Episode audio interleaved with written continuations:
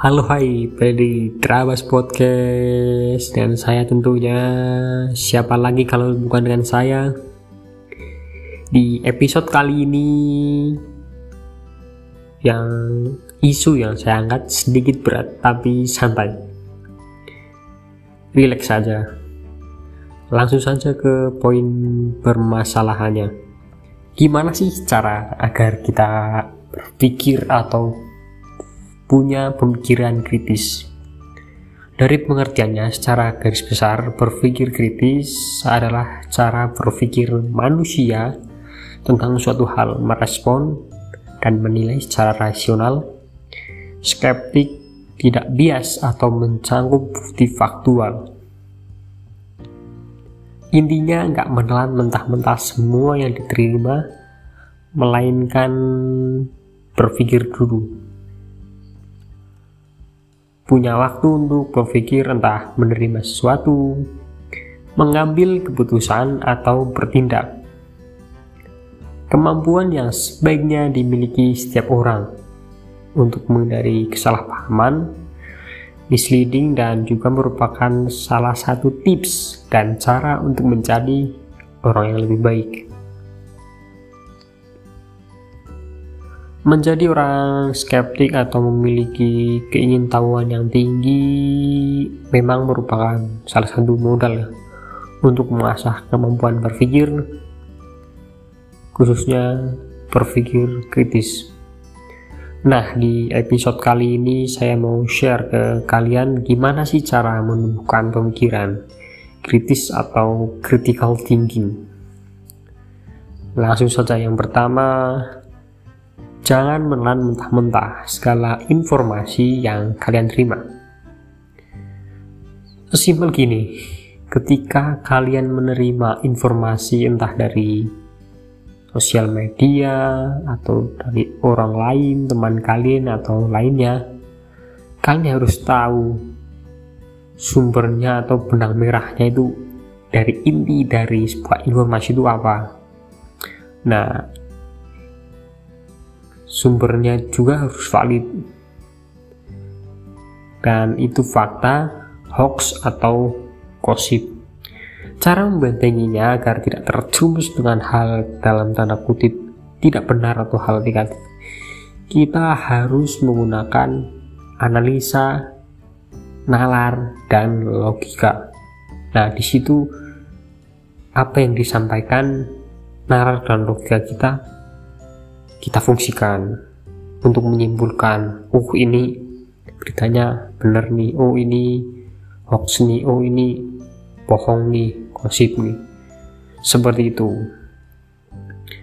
Dan yang kedua, lakukan riset tentang sebuah fakta. Seperti yang saya jelaskan tadi, fakta itu merupakan sebuah hal yang nyata dan harus Anda pastikan bahwa fakta yang disampaikan dari manapun merupakan hal nyata dan bisa dibuktikan pula.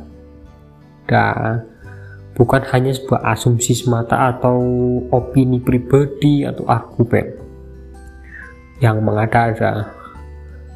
Hal ini akan menghindari dari hal-hal yang tidak benar dan yang yang akan menjerumuskan. Dan yang ketiga, pertanyakan hal yang tidak Anda ketahui pada ahlinya atau minimal yang tahulah. Jangan malu untuk bertanya, karena kalau Anda malu bertanya, sesat di jalan. Bukan itu dong. Kalau Anda malu bertanya, membuat Anda terjebak di lubang ketidaktahuan tanpa kepastian. Dengan pertanyakan secara langsung, Anda mencari jawaban atau ketidaktahuan dan secara langsung Anda mencari jawaban atas ketidaktahuan dan mengasah kemampuan berpikir kritis. Contohnya gini, ketika Anda mempertanyakan sesuatu yang tidak tahu, terus Anda mencari jawaban ke yang tahu atau pada ahlinya. Setelah itu Anda mendapat jawaban dan kalian paham atas jawaban itu. Nah, Anda secara langsung atau tidak langsung Anda menambah wawasan atau bisa dibilang pemikiran kritis Anda naik level, seperti itu. Dan yang keempat, berbanyak membaca, mendengar, dan menonton untuk menambah knowledge. Secara perlahan membantu menjawab setiap hal kecil pertanyaan Anda di kepala. Ketika Anda membaca suatu buku, oh gini toh. Ketika Anda mendengar atau menonton, oh gitu aslinya, oh seperti ini, gitu. Dan yang terakhir, yang paling saya suka, yaitu diskusi kecil-kecilan dengan teman. Bahas apa saja sesuatu yang unik, rumit, atau yang Anda suka. Dengan seperti itu memaksamu untuk berpikir lebih keras dari biasanya. Sesederhana kamu menaruh argumen temanmu, dan setelah temanmu selesai bicara dan kamu menyiapkan balasan dalam waktu berapa detik.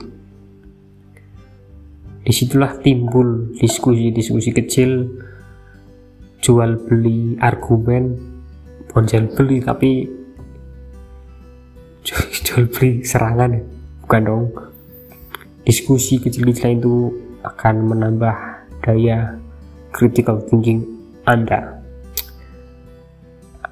Ajak temanmu untuk membahas sesuatu yang belum pernah kalian bahas sebelumnya. Pasti seru, cobain aja kalau nggak percaya. Dan pilihlah temanmu yang ya mungkin bisa diajak diskusi, bisa diajak ngobrol. Kalau ngajak orang yang pendiam tuh agak susah. Nah, cobain aja, mungkin itu hal yang paling mudah untuk Anda lakukan. Pasti seru, dijamin. Oke, mungkin itu saja yang dapat saya share. Semoga bermanfaat, meskipun saya ragu dengan kebermanfaatan saya.